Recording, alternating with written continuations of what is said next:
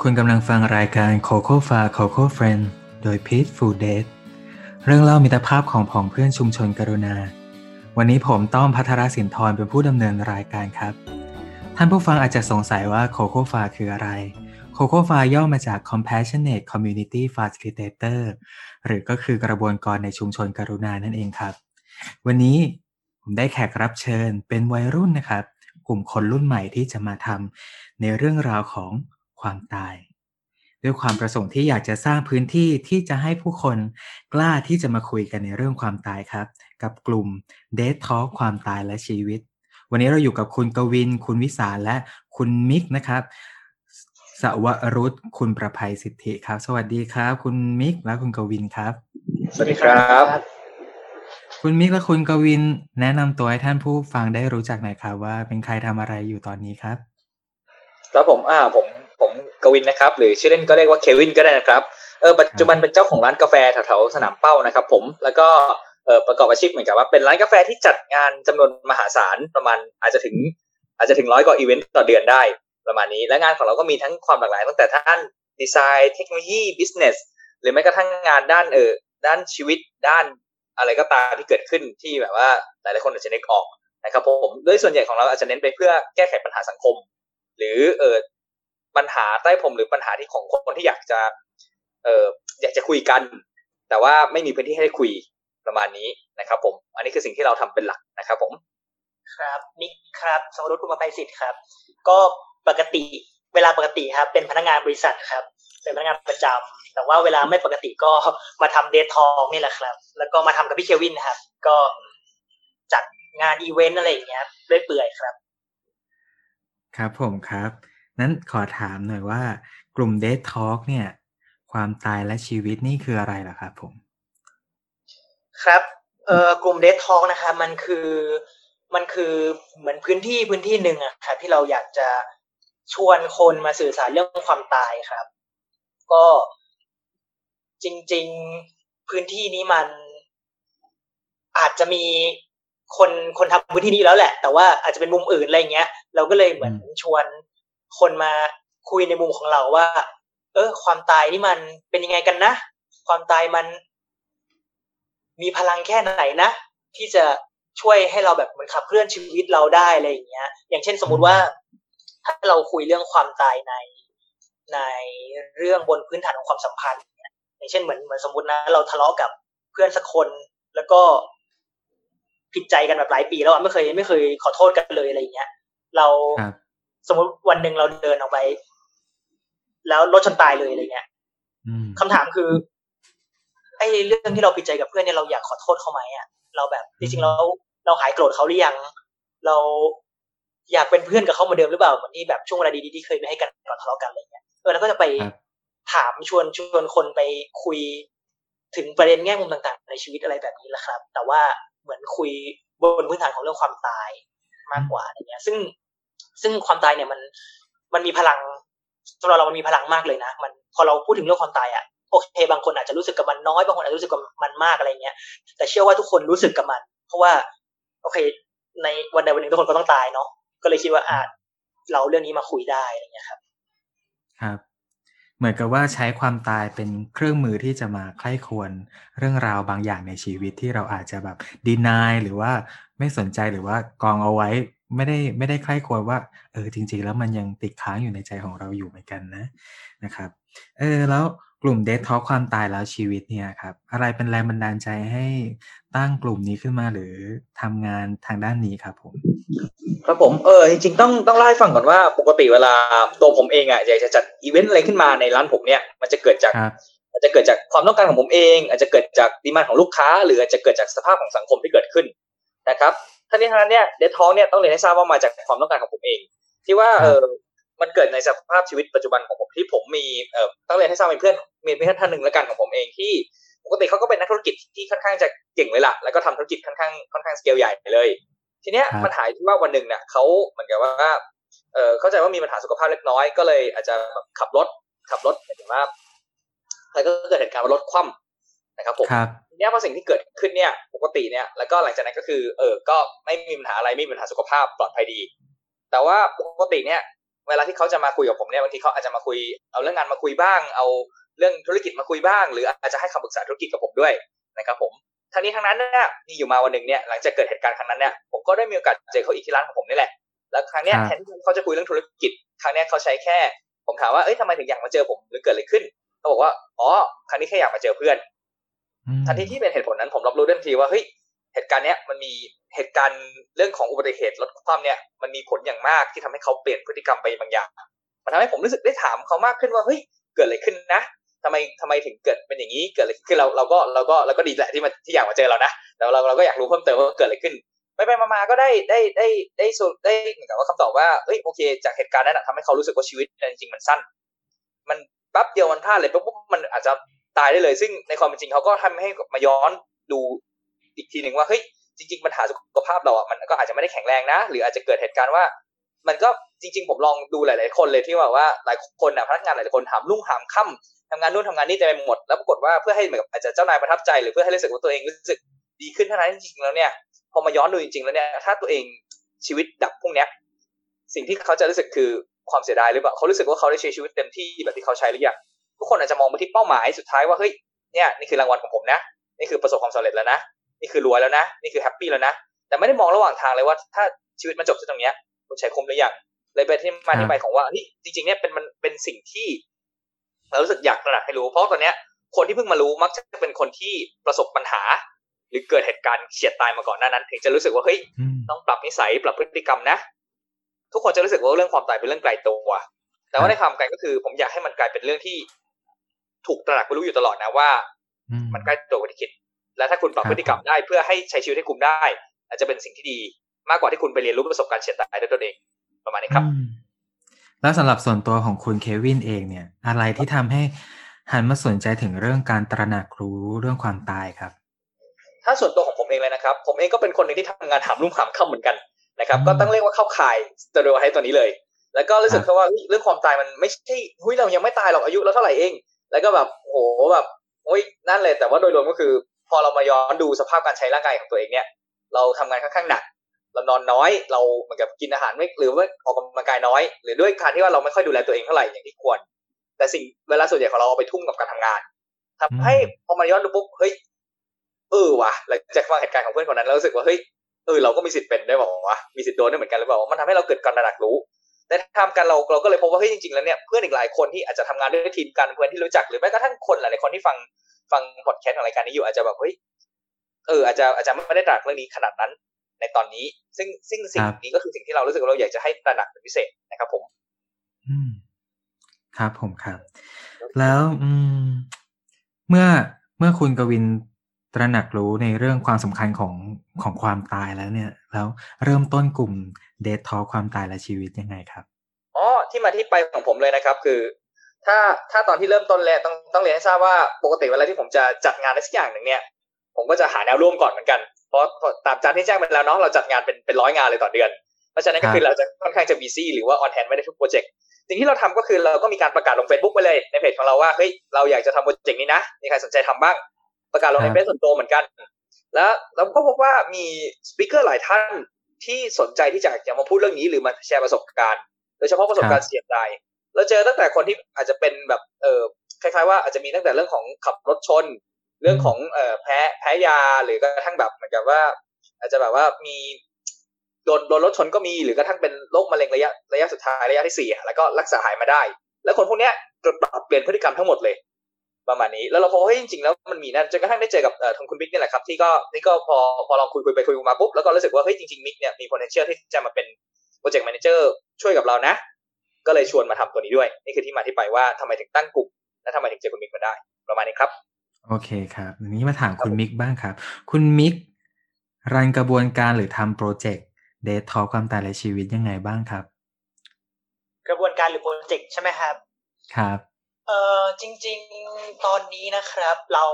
ต้องบอกก่อนเลยว่าเราเริ่มแบบ เราเริ่มแบบเล็กมากเลยครับ แบบเริ่มจากสตาร์ทเล็กเหมือนเหมือนแนวแนวสตาร์ทอัพก่อนอะไรเงี้ยครับ ก็คือครับแรกสุดเนี่ยเราเริ่มเป็นเหมือนอีเวนต์เล็กครับ เป็นพวกแบบ group discussion อะไรเงี้ย ที่เหมือนมี topic มาให้ว่าอะเราอยากชวนคุยเรื่องนี้ อย่างเช่นนิยามความตายคืออะไร หรือแบบเคยแบบ เจอความตายใกล้ๆไหมใกล้ๆตัวอะไรเงี้ยเป็นต้นแล้วก็แบบชวนคนมา เปิดวงสนทนาคุยกันหกเจ็ดคนอะไรเงี้ยครับวงเล็กๆแล้วก็ เออมันวงสนทนานี่มันมีเสน่ห์มากเลยนะครับแบบ คนเหมือน เราไม่รู้จักกันมาก่อนอะแต่ว่าคนเขาแบบพร้อมที่จะที่จะแลกเปลี่ยนหรือแบบเปิดใจคุยถึงเรื่องที่แบบ เรื่องที่มันแบบเหมือนก้นบึ้งที่เขาไม่เคยเปิดเผยที่ไหนอะไรเงี้ย แล้วมัน มันเหมือนเป็นพื้นที่สบายใจมาก ซึ่งผมชอบตรงนี้มากเลย แล้วก็นอกจากกระวงสนทนาเนี่ยเรามีเรามีใช้เอ่อเกมไพ่ไขชีวิตครับของ Peaceful Death ด้วย ซึ่งอันนี้ก็ก็ดีมากเหมือนกัน มันมันมันเป็นเซตคำถามที่แบบ เออ เราไม่เคยคิดถึงบางข้อในชีวิตเลยอะไรเงี้ย แล้วก็นอกจากตัวตัวอีเวนต์นะครับ เราก็จะมีพยายาม เราพยายามไปเล่นกับทางออนไลน์ด้วย เพราะว่า ต้องยอมรับก่อนว่าอีเวนต์เนี่ยมันเข้าถึงคนจริง ๆ แหละ แต่ว่ามันเข้าถึงคนในในปริมาณที่จำกัดมาก อย่างที่บอกไปมันแบบ การจัดครั้งหนึ่งมันไม่ถึงสิบคนอะไรเงี้ย ทีมเราก็เลยคุยกันว่าแล้วมันแล้วมันจะไปเข้าถึงคนที่มากขึ้นได้ยังไง เราอยากให้คนคนส่วนใหญ่หรือมีจำนวนมากกว่านี้เห็นอะไรอย่างเงี้ยเราก็เลยอ่างั้นไปลองไป way ออนไลน์ดูอะไรอย่างเงี้ย แต่ว่า way ออนไลน์มันยังพูดตรงๆเรายังไม่เก่งกันมาก เราก็พยายามที่จะลองอยู่ลองแบบลองผิดลองถูกอะไรเงี้ยแล้วก็พยายามรับ feedback แล้วก็ปรับปรุงพัฒนาไปเรื่อยๆอะไรอย่างเงี้ยครับ ซึ่งทั้งสองขาเนี่ยทั้งอีเวนต์และทั้งออนไลน์เนี่ยมันก็มีข้อดีข้อเสียต่างกันเนาะแบบอย่างที่แจ้งไปเมื่อกี้ครับทางอีเวนต์เนี่ยก็จะเป็นมันเข้าถึงคนได้จริง ๆ แต่ว่ามันเข้าถึงคนได้แบบจำกัด แต่ส่วนอีเวนต์เนี่ยโอเคมันเข้าถึงคนได้เยอะมากเลย แต่ว่า แต่ว่ามันไม่สามารถมาคุยกันแบบลึกๆได้เท่ากับอีเวนต์อะไรเงี้ยมันก็จะมันก็จะเหมือนแตะแตะผิวๆของประเด็นได้มากกว่าอะไรเงี้ยครับซึ่งอันนี้ก็ต้องเข้าใจธรรมชาติของของของทั้งสอง way ที่เรา พยายามไปอะไรเงี้ยครับครับครับก็มองเห็นนะครับว่า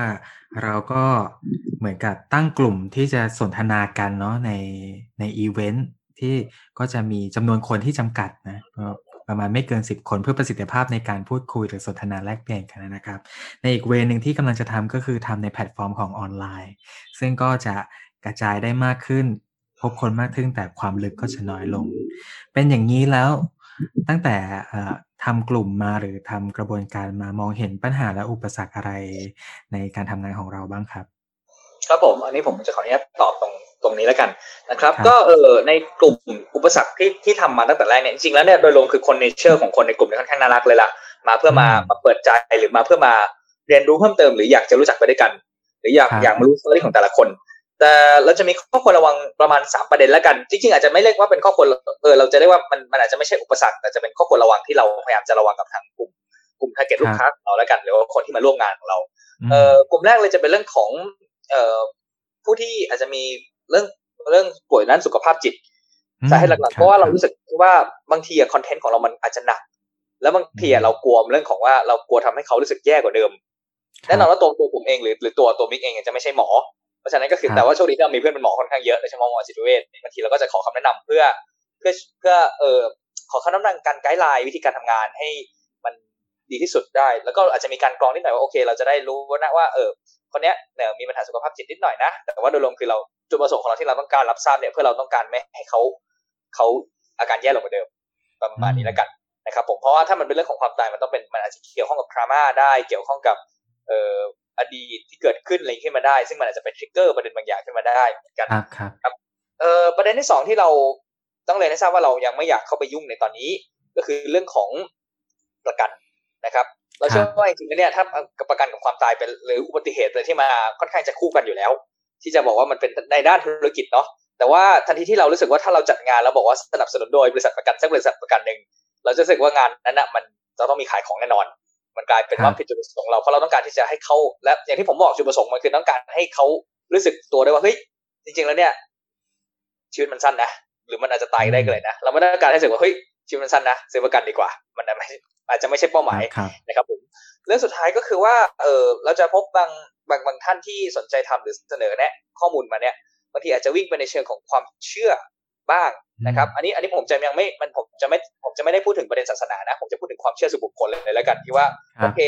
กลับชาติมาเกิดเป็นยังไง หรืออะไรที่มาเกิดยังไง ซึ่งบางทีในกรณีของพวกเนี้ย เราจะรู้สึกแค่ว่าเนื้อหาที่เราคอนเทนต์ตอนนี้เราจะขออนุญาตเน้นกับกลุ่มที่เออเป็นกลุ่ม ที่ถูกพิสูจน์ได้โดยวิทยาศาสตร์ประมาณนี้มากกว่าประมาณนี้นะครับผมซึ่งอันนี้อันนี้ก็คืออันนี้ต้องอันนี้ต้องขออนุญาตแจ้งไว้ก่อนเลยว่าเราเราจริงๆสิ่งที่เราอยากจะโฟกัสคือคือเรื่องนี้เป็นพิเศษว่าอะไรก็ตามที่เป็นแฟกต์ พิสูจได้พิสูจน์ได้ แล้วก็เล่ากันด้วยตามเนื้อหาจริงๆเลยประมาณนี้มากกว่านะครับผมเพราะว่าผมกลัวสิ่งที่ผมกลัวโดยเฉพาะ ถ้าจะเป็นเรื่องของความเชื่อในบางทีความเชื่อมันขัดแย้งกัน อาจจะทำให้เกิดการขัดแย้งกันมากกว่า การสร้างแนวทางที่สันติสุขได้นะครับผมครับผมก็หมายความว่าคนที่จะมาเข้าเข้าร่วมกระบวนการหรือเข้าร่วมในกลุ่มสนทนาด้านความตายเนี่ยก็ต้องมองดูใจตัวเองก่อนว่าพร้อมไหมที่จะถามตัวเองเกี่ยวกับเรื่องนี้ พร้อมไหมที่จะนึกถึงว่าเฮ้ยถ้าวันหนึ่งฉันต้องตายจะเป็นยังไงนะครับ ว่าใจเราเข้มแข็งพอหรือเปล่าในขณะเดียวกันก็ การหาผลประโยชน์จากการคุยเรื่องความตายนี้เราก็ตัดออกไปก่อนใช่ไหมครับ แล้วก็อีกอย่างเรื่องความเชื่อเพื่อไม่ให้ขัดแย้งกัน เราก็เคารพความเชื่อซึ่งกันและกัน แล้วก็เป็นพื้นที่ที่ที่เราอยู่ในเรื่องที่พูดคุยกันเรื่องชีวิตและความตายมากกว่าประเด็นทางด้านความเชื่อครับโอเค อย่างนี้กลุ่มของเราเนี่ยทำ ทำกระบวนการมาต้องการสื่อสารไปถึงใครพูดอะไรกับใครบ้างครับ เราเน้นหลัก ๆ เลยนะครับ เราอยากคุยกับวัยรุ่นที่สุดครับ เพราะว่าอย่างที่บอกไปทีมเราเนี่ย ค่อนข้างจะจะวัยรุ่นกันซะส่วนใหญ่ครับฉะนั้นเราก็เลยจะเหมือนอินแล้วก็เหมือนเข้าใจไลฟ์สไตล์ของวัยรุ่นเป็นพิเศษอะไรเงี้ยเราก็เลยคุยกันว่าโอเคงั้น เราเป้าหมายหลักๆ เราคุยกับวัยรุ่นกันเลยดีกว่าอย่างที่อย่างที่พี่เควินบอกไปเราแบบ เหมือนเราอยากให้เขาตระหนักกันได้ตั้งแต่ตั้งแต่วัยรุ่นนี่แหละว่าแบบเอ้ยพอเราตั้งคำถามเรื่องพวกนี้แล้วอะเราเราจะเห็นอะไรบางอย่างที่เราไม่เคยเห็น อย่างเช่น เราจะเห็นว่าเฮ้ยเราไม่อย่างที่ยกตัวอย่างไปตอนแรกว่าเราเราไม่เคยขอโทษเพื่อนที่เราแบบทะเลาะกันมานานมากเลยอะแล้วทำไมไม่ขอโทษอะไรอย่างเงี้ยทำไมเราไม่ไม่ดูแลความสัมพันธ์รอบตัวให้มันดีกว่านี้ อันอันนี้เป็นต้นนะครับซึ่งมันมีเรื่องอื่นอีกเยอะมาก แล้วก็ เอออย่างที่บอกไปตอนแรกครับ ว่ามัน เหมือนวัยรุ่นเนี่ยเขาจริงๆมันก็มีส่วนหนึ่งที่เขาอยากคุยเรื่องนี้แหละ แต่ว่ามันเหมือนไม่มีพื้นที่ให้เขาอะไรอย่างเงี้ยเขาก็เลยเหมือนเห็นแล้วก็เอ้ยน่าสนใจก็เลยมากันแต่ว่า เอออย่างเหมือนเมื่อกี้อีกนิดหนึ่งที่พี่เควินพูดไปเหมือนกันเรื่องความเชื่ออะไรเงี้ย อันนี้ต้องบอกก่อนว่า พูดถึงเรื่องพื้นที่อะคือมัน ถ้าพูดถึงเรื่องความเชื่อหรือศาสนาอะไรเงี้ยมันมีพื้นที่อยู่แล้วแหละในการพูดเรื่องเรื่องเหล่านั้นเนาะแต่ว่ามันจะมีบางคำถามที่ที่ ประเด็นในในความเชื่อหรือศาสนาบางเออบางศาสนาหรือบางความเชื่อมันไปไม่ถึงอะแล้วคนต้องยอมรับว่าคนสมัยนี้เขาตั้งคำถามมันเก่งมากเลยอะแล้วเขาตั้งไปกว้างกว้างเกินที่แบบมันมันมีพื้นที่ที่จะตอบอะไรอย่างเงี้ย เราก็เลยโอเคงั้นเรามาเป็นอีกพื้นที่หนึ่งดีกว่าที่ถ้าคุณตั้งคำถามเกี่ยวกับความตาย แล้วมันไม่มีคำตอบสำหรับคุณอะเรามาตั้งคำถามตรงพื้นที่นี้กัน แล้วก็เดี๋ยวเรามาช่วยกันหาคำตอบดีกว่า คือเราไม่ได้มีคำตอบให้เขานะ แต่ว่าเหมือนเรามาลองพลิกแง่มุมซิว่าไอ้คำถามนี้มันมัน น่าจะมีคำตอบอยู่ใกล้ๆตัวหรือเปล่า แต่เรายังมองไม่เห็นอะไรอย่างเงี้ย ประมาณนั้นครับมองเห็นตามที่คุณมิกพูดเนาะบางบางคำถามมันไม่รู้ว่าจะตอบยังไง ไม่รู้ว่าถูกหรือไม่ถูก แต่บางคำถามที่มากระตุ้นเตือนชีวิต เราให้เราฉุกคิดบางสิ่งบางอย่างของชีวิตที่เราตอบตัวเองได้ว่าเฮ้ยเราพร้อมหรือไม่พร้อม เราติดค้างหรือไม่ติดค้าง เรายังรู้สึกคาใจ หรือรู้สึก กังวลใจอะไรห่วงอะไรอยู่อันมันเป็นคำถามที่เราตอบตัวเองได้ว่าเราจะจัดการแล้วก็ทำงานกับตัวเองอย่างไรนะครับเเมื่อเมื่อเป็นอย่างนี้ครับเวลาทำกระบวนการกับกับวัยรุ่นหรือกลุ่มเป้าหมายที่เราอยากจะทำเนี่ยกระบวนการที่ผ่านมาเป็นยังไง บ้างพอจะเล่าให้ทางเราฟังได้ไหมครับเพราะว่าผู้ฟังของเราส่วนใหญ่เป็นกระบวนการแล้วก็ส่วนใหญ่ก็เป็นผู้ใหญ่ที่อาจจะไม่รู้มุมมองของวัยรุ่นนะว่าเอ๊ะเขาคิดอะไรยังไงเกี่ยวกับความตายบ้างครับ มันมันหลากหลายมากเลยนะฮะมากแบบบางทีเราคาดไม่ถึงเลยว่ามีมีคนคิดถึงเรื่องความตายในแง่มุมนี้ด้วยเหรออะไรอย่างเงี้ย อย่างเช่นนายกตัวอย่าง ยกตัวอย่างก็คือมี ตอนนั้นเล่นเกมไพ่ไขชีวิตครับ ของปินพูดเลยครับก็มีคำถามหนึ่งที่เขาถามว่าเออถ้าต้องจัดงานศพของตัวเองเนี่ย จะใช้เงินเท่าไหร่ ซึ่งโอเค คนก็จะตอบมาแบบก็ใช้น้อยๆ เอาไปบริจาคอะไรอย่างเงี้ย แต่ว่ามีคนหนึ่งตอบว่าจะใช้เงินจำนวนแบบเจ็ดแปดหลักอะไรอย่างเงี้ย เพราะว่ามันเป็นครั้งสุดท้ายในชีวิตเขาแล้วอะเขาอยากจะแบบเล่นใหญ่ที่สุดเท่าที่จะใหญ่ได้อะไรเงี้ย เหมือนแบบ มีเวทีมีเครื่องเสียงมีการแสดงอะไรอย่างเงี้ย ให้คนจดจำเขาในแบบนั้นอะไรเงี้ย ซึ่งอันเนี้ย เราไม่ได้คือในวงสนทนาตอนนั้นเราไม่ได้คาดหวังคำตอบนี้กันเลยนะ เราก็รู้สึกว่าเออทุกคนก็ตอบเหมือนกันอะไรเงี้ยแล้วพอมันมี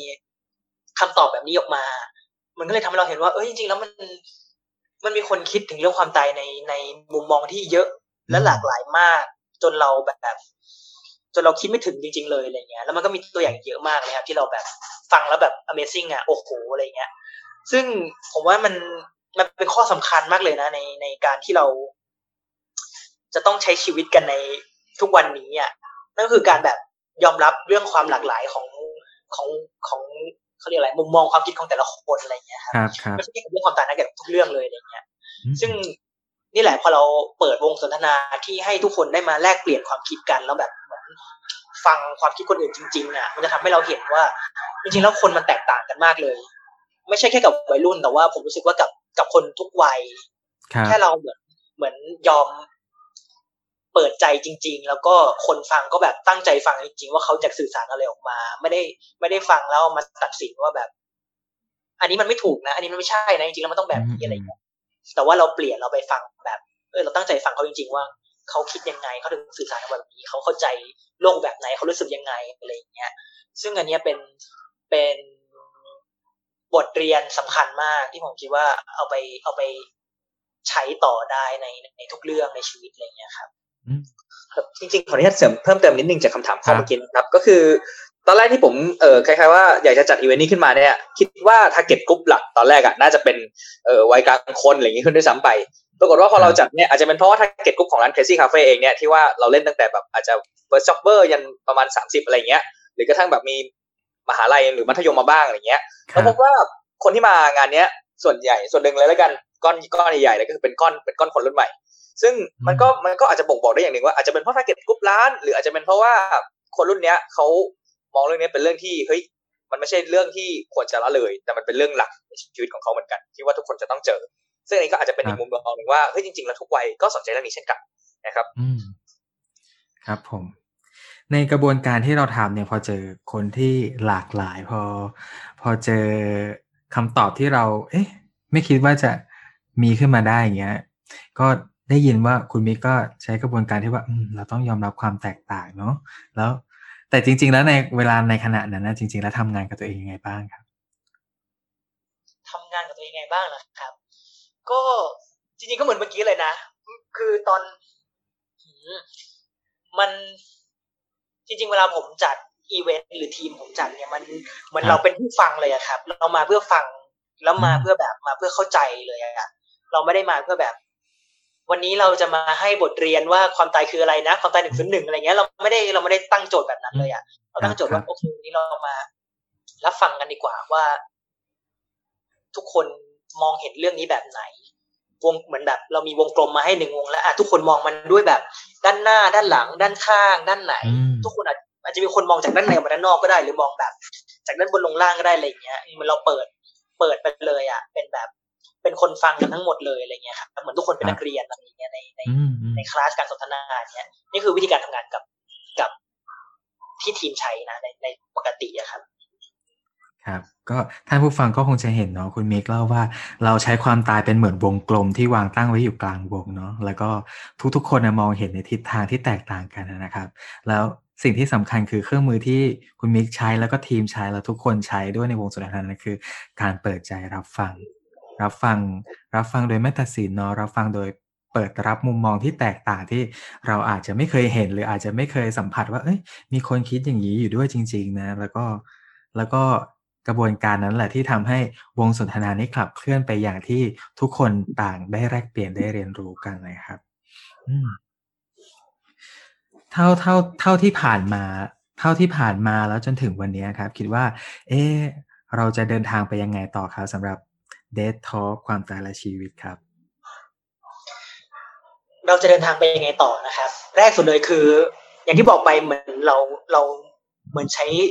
วิธีคิดของสตาร์ทอัพมามาใส่พวกอีเวนต์นี้ด้วยก็คือ สิ่งที่เราทำอยู่แล้วในทุกวันนี้คือการถาม feedback ครับถามความคิดเห็นของคนที่มาร่วมว่าแบบเขารู้สึกยังไง เขาต้องการอะไรเพิ่มไหมหรือเขารู้สึกว่าตรงนี้ดีแล้ว อยากให้ไปต่อตรงนี้ยังไม่ดีอยากให้เปลี่ยนอะไรอย่างเงี้ย เราก็เอา ความคิดเห็นเหล่านั้นนะครับ มาปรับปรุงแล้วก็พัฒนาตัวอีเวนต์ของเราไปเรื่อยๆอะไรเงี้ยแต่ว่ามันก็จะมีอะไรบางอย่างที่เราอยากจะไปต่อด้วยนอกจากอีเวนต์แค่นี้อย่างเช่น เรากำลังตั้งใจอยากจะขยายสเกลอีเวนต์ครับ หมายถึงว่าทุกวันนี้อีเวนต์ของเรามันแบบ คนจำนวนไม่ถึงสิบคนอะไรเงี้ย เราก็เลยกำลังมองว่า เอ๊ะแล้วมันจะเป็นยังไง ถ้าเราจัดอีเวนท์ที่ มีคนเข้าร่วมงานเยอะขึ้นที่มากกว่าสิบคนอะไรเงี้ย อาจจะแบบเป็นหลักร้อยหรือเปล่าอะไรเงี้ย ซึ่งเออจริงๆก็มีคุยกันไว้ครับว่าอาจจะมีอีเวนต์ช่วงปลายปีนี้อันหนึ่งที่ที่ก็จะมีคนหลักร้อยเหมือนกัน อันนี้ก็จะเป็นอีเวนต์ที่ที่ชวนคนมาแลกเปลี่ยนแบบจำนวนเยอะขึ้นแหละก็จะมีพื้นที่มากขึ้น มีกิจกรรม หรือมีวงสนทนาอะไรให้ร่วมกันมากขึ้นอะไรอย่างเงี้ยเพราะว่า จริง ๆช่วงเปลี่ยนผ่านปีแบบปีเก่าไปปีใหม่เนี่ย คนคนเขาจะชอบตั้งเป้าหมายกันเนาะว่าแบบเอ้ยเดี๋ยวปีหน้าเราจะต้องเป็นอันนี้เราต้องทำอันนั้นเราต้องอะไรเงี้ย เราก็เลยเหมือน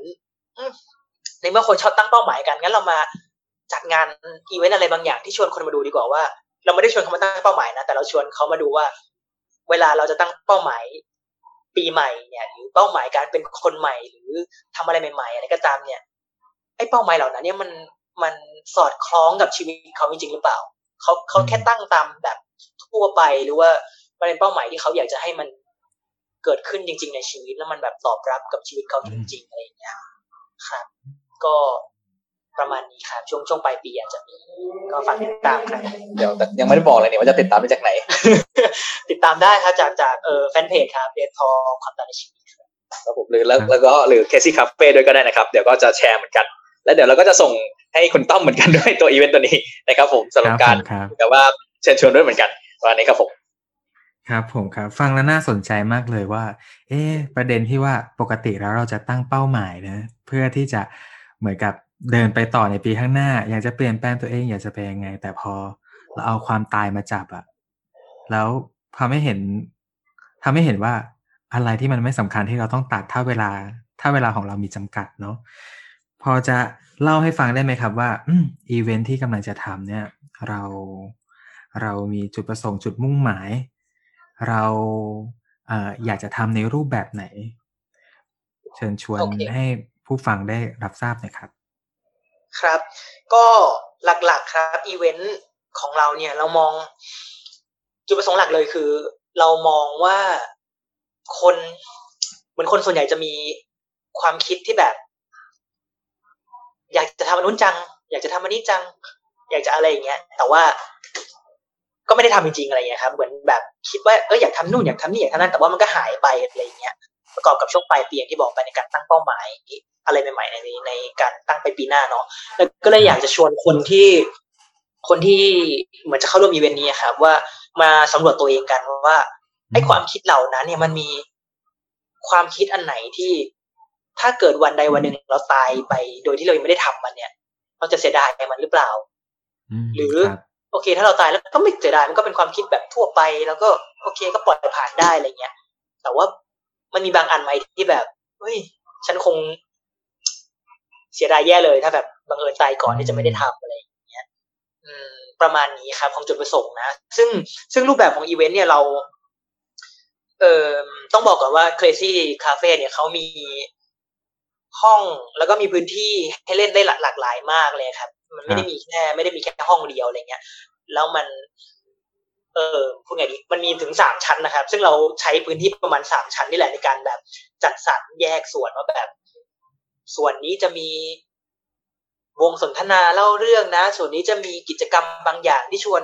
คนมาร่วมงานสำรวจภายในจิตใจตัวเอง ว่าแบบเขามีชีวิตแบบที่เขาอยากได้หรือยังหรือ มีพื้นที่ที่แบบชวนไปคุยว่าความสัมพันธ์รอบตัวเขาตอนนี้มันโอเคหรือเปล่าเขาดูแลมันอย่างดีหรือยังอะไรเงี้ย มันก็จะมีห้องต่างๆ แยกกันไปอะไรเงี้ยครับ ซึ่งซึ่งรายละเอียดต่างๆเนี่ยเดี๋ยวจะต้องไปติดตามเพิ่มครับในในแฟนเพจอันนี้เป็นรูปแบบของข้าวงานประมาณนี้ครับโอเคครับ นั้นมาถึงเวลาเราก็ใกล้จะหมดเต็มทีมา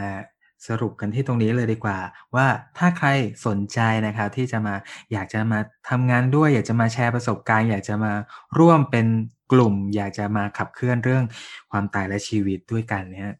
ทำยังไงได้บ้างครับอย่างที่บอกไปเลยครับก็จะมีติดตามได้นะครับ ที่แฟนเพจครับเดททอครับความตายและชีวิตครับ หรือที่แฟนเพจ Crazy Cafe ก็ได้ครับ นี่ก็จะลงกิจกรรม อยู่เรื่อยๆครับให้มาติดตามได้ ซึ่งซึ่งเดี๋ยวเราทางเราอาจจะขออนุญาตส่งลิงก์ไปให้ด้วยแล้วกันนะครับ ผมจะได้จะได้เผื่อไปแปะในตามในแคปชั่นอะไรอย่างนี้ได้ประมาณนี้นะครับ ครับผมครับ อืม อ่าสุดท้ายนี้ จากการที่ทำเรื่องเดททอความตายและชีวิตในการทำงานทางด้านเนี้ย ให้อะไรกับตัวคุณเควินแล้วก็คุณมิกบ้างครับโอเค เดี๋ยวขอผมก่อนแล้วกันให้อะไรกับทางผมบ้างหลังจากการทำงานใช่ไหม เอ่ออย่างแรกเลยผมจะขออนุญาตให้ประมาณสามสามข้อแล้วกันหนึ่งคือผมรู้สึกว่าเอ่อคนสนใจเรื่องนี้เยอะกว่าที่คิดเยอะ แล้วก็คนตระหนักเรื่องนี้เยอะกว่าที่คิดเอ่อถ้าในจริงแล้วเนี่ยปกติเรื่องความตายเนี่ย ถ้าพูดกันเอาตามสมัยก่อนอาจจะเป็นว่าเรื่องอัปมงคลไม่ควรพูดกันอะไรอย่างนี้กัน ซึ่งในความเป็นจริงเนี่ยมันเป็นเรื่องที่ทุกคนต้องเจอ อันเนี้ยเรื่องที่หนึ่งคือผมรู้สึกว่าเฮ้ยจริงๆมันมีคนคิดแบบผมเยอะ แต่ในทางการพื้นที่ตรงเนี้ยผมเข้าใจว่าคงมีหลายกลุ่มแหละที่ทำแต่ว่าเออเราก็เราก็รู้สึกว่าเราก็อยากจะเป็นหนึ่งในส่วนหนึ่งเหมือนกันที่อยากจะสร้างให้ตระหนักรู้ แต่จุดที่เรารู้สึกว่าเราอยากจะยืนเป็นพิเศษ จะเป็นจุดที่ว่าเราอยากจะทำให้คุณรู้สึกว่าคุณใช้ชีวิตคุ้มค่าหรือยังถ้าสมมติว่าชีวิตคุณต้องดับสูญพวกนี้ คุณรู้สึกว่าคุณคุณ happy หรือยังกับชีวิตคุณ หรือถ้าคุณยังไม่ happy คุณจะทำอะไรไหมเพื่อที่คุณจะ redefine มันให้มัน happy กว่านี้ประมาณนี้นะครับและที่สองจะเป็นเรื่องของเอ่อเรื่อง ของผมว่าเออตัวผมเองอะได้ฟังได้ได้ได้ลองเคยจริงๆเคยเล่นของ p i s p u d e n มานานสักพักแล้วล่ะมันทำให้ผมรู้สึกว่าเฮ้ยเออตัวผมเองก็ยังไม่พร้อม คืองานแรกคือผมรู้สึกว่าคนสนใจเหมือนกับผมอันที่สองคือตัวผมเองก็ยังไม่พร้อมที่จะตายและกัน แล้วตอนในทำกันก็คือจริงๆแล้วเนี่ยเราควรที่จะทำตัวเองให้ เราก็อยากจะปรับพฤติกรรมของตัวเองให้เหมือนกันว่าเราจะทำยังไง หรือว่ารวมถึงคอนเทนต์หรืออะไรกันอื่นเนี่ยก็อยากจะให้เป็นในทิศทางนั้นรวมถึงการออกแบบการออกแบบชีวิตของตัวเราเองด้วยที่ทำให้เรารู้สึกว่าเฮ้ย เราต้องใช้ให้คุ้มกว่านี้นะ ประมาณนี้นะครับ แล้วเรื่องที่สามก็คือเป็นเรื่องของว่าเรามีเอ่อเรามีแนวร่วมค่อนข้างเยอะ และกันที่สนใจที่จะทำเรื่องพวกนี้ด้วย แล้วก็เอ่อทางทีมผู้จัดงานต่างๆ ที่ทำเรื่องอื่นใน Crazy Cafe เนี่ยจริงๆก็มีความสนใจที่จะทำเรื่องพวกนี้เหมือนกันนะครับ แล้วก็เออแม้แม้กระทั่งบางบางท่านที่เหมือนกับทำเรื่องของอ่าว่าออกแบบชีวิตเนี่ยซึ่งบางทีอาจจะแบบเป็นเรื่องของการดีไซน์ชีวิตว่าตัวเองจะไปชีวิตเป็นยังไงต่อเขาก็สนใจที่จะมาทำว่าเฮ้ยโอเคออกแบบชีวิต เพื่อให้พร้อมตายไอ้ก็จะเป็นอย่างนี้ได้เหมือนกัน คือคือมันมีการ mix and match ของหลาย ๆ ท่านที่จัดงานร่วมกับเราแล้วแล้วสามารถมาประยุกต์ใช้ให้เป็นงานแปลก ๆ ได้ ซึ่งในนี้คือเสน่ห์ของเสน่ห์ของสิ่งผมรู้สึกว่าผมเองเนี่ยได้ได้เพิ่มความคิดสร้างสรรค์เพิ่มขึ้นเยอะแล้วก็ตัวเองก็ได้ตระหนักรู้ด้วย รวมถึงว่าก็ได้คล้าย ๆว่าตอบโจทย์ลูกค้าบางกลุ่ม หรือตอบโจทย์เพื่อนคนนั้นด้วยที่ เอ่อให้ให้ที่ให้โจทย์มาตั้งแต่แรกเรื่องที่ที่เป็นแรงบันดาลใจให้ผมนะว่าเฮ้ยโอเคตัวเขาเองเนี่ยยัง อาจจะยังเจอปัญหาเรื่องของว่ายังไม่สามารถ overcome เรื่องนี้ได้เต็มที่ขนาดนั้น แล้วเราจะทำยังไงถึงจะ overcome เรื่องนี้ได้จริงๆมันสามารถตอบโจทย์หลายคนหลายๆกลุ่มได้เลยนะครับ ผมประมาณนี้แล้วกัน แล้วก็คล้ายๆยังไงจริงๆผมยังอยู่ในช่วงตกผลึกอยู่ด้วยเหมือนกันว่าจะชีวิตชีวิตเป็นแบบไหนหรือดำเนินการแบบไหนด้วย ประมาณนี้ครับครับ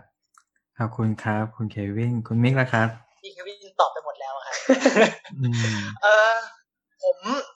มีสองสามเรื่องครับ ที่จะไม่ซ้ำทางกับพี่เควิน ก็คือ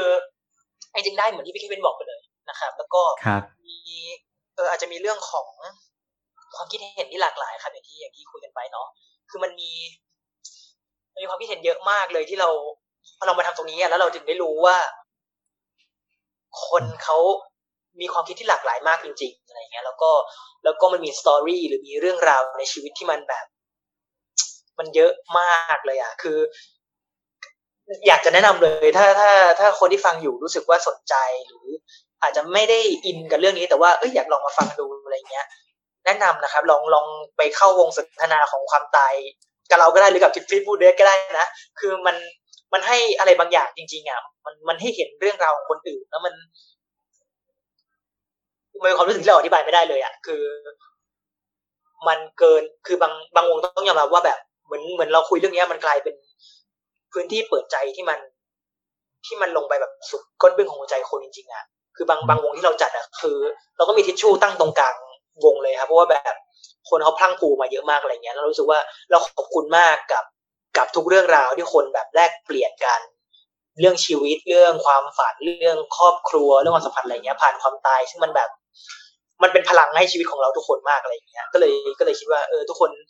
ถ้ามีโอกาสลองเข้ามาฟังดูได้อะไรเงี้ยครับ แล้วก็ อีกอีกพอยต์หนึ่งคือนอกจากได้แลกเปลี่ยนเรื่องราวเหล่านั้นกับคนอื่นแล้วเนี่ยมัน มันสำชวนชวนตัวเองมาสำรวจเหมือนกันนะไม่ใช่แค่กับคนร่วมงานนะกับทีมงานทุกคนเหมือนกัน ระหว่างที่เราทำเราคุยเรื่องไอเดียเราเห็นคนร่วมงานต่างๆ เราก็ได้ ได้สำรวจตัวเองไปด้วยว่าแบบเอ้ยอย่างนี้พี่คิวออกไปแล้วเราพร้อมตายหรือยังอะ หรือเราแบบเราใช้ชีวิตคุ้มค่าหรือยัง หรือมันมีเรื่องบางอย่างที่มันติดค้างใจเรามานานมากจนเราลืมไปแล้วไหมแต่ว่ามัน มันยังไม่ได้สะสางสักทีอะไรเงี้ยแล้วเราปรากฏว่าเราก็ไปคุยคุยคุยแล้วก็เจอเรื่องพวกนั้นเต็มไปหมดเลยอะไรเงี้ย ก็เลย รู้สึกว่าไอเนี้ยเป็นสิ่งอีกสิ่งหนึ่งที่เราได้เยอะมากระหว่างการทำงานพวกนี้ครับ ฉะนั้นก็ถ้าคนที่ฟังอยู่สนใจนะไม่ว่าจะเป็นคนร่วมงานหรืออยากจัดงานหรืออะไรเงี้ยผมคิดว่าลองดูได้นะครับมันแบบมันเปิด โลกให้เราอีกใบหนึ่งเลยเหมือนกันอะไรอย่างเงี้ยครับ ครับผมขอบคุณมากเลยครับ ทั้งคุณเควินทั้งคุณมิที่วันนี้มาแลกเปลี่ยนเรื่องราวมาพูดคุยถึงการทำงานของกลุ่มเดททอความตายและชีวิตนะครับสำหรับท่านผู้ฟังที่สนใจนะครับ รายละเอียดของอีเวนต์ใหญ่ที่กำลังจะจัดก็สามารถไปติดตามได้ที่แฟนเพจของ Death Talk ความตายและชีวิตหรือที่ r a c y Cafe ก็ได้ครับ หรือว่า ท่านผู้ฟังที่มีความสนใจ อยากจะเข้าร่วมกิจกรรม หรือว่าอยากจะไปเยี่ยมชมที่ c a s e y Cafe นี่ไปได้ที่ไหนครับ ผมคุณเควินอ๋อถ้าถ้าถ้าถ้าตัวทำเลจะอยู่ในห้าง The Season Mall ครับ อยู่ติดอยู่กับใกล้ๆ BTS สนามเป้าครับผมนะครับ ครับผมครับครับผมครับก็สามารถเข้าไปรับไปกินกาแฟหรือว่าไปมีอีเวนต์ต่างๆ มากมายให้ ท่านผู้ฟังเลือกที่จะเข้าร่วมนะแล้วก็รอติดตามรายละเอียดต่างๆ ถ้าเกิดมีข่าว Peaceful Death ก็จะลงให้ท่านผู้ฟังได้ทราบเช่นกันนะครับสำหรับวันนี้ขอบคุณท่านผู้ฟังแล้วก็ขอบคุณคุณเควินกับคุณมิกที่มาเล่าเรื่องราวให้เราฟังในวันนี้ครับสำหรับวันนี้สวัสดีครับ ขอบคุณมากครับ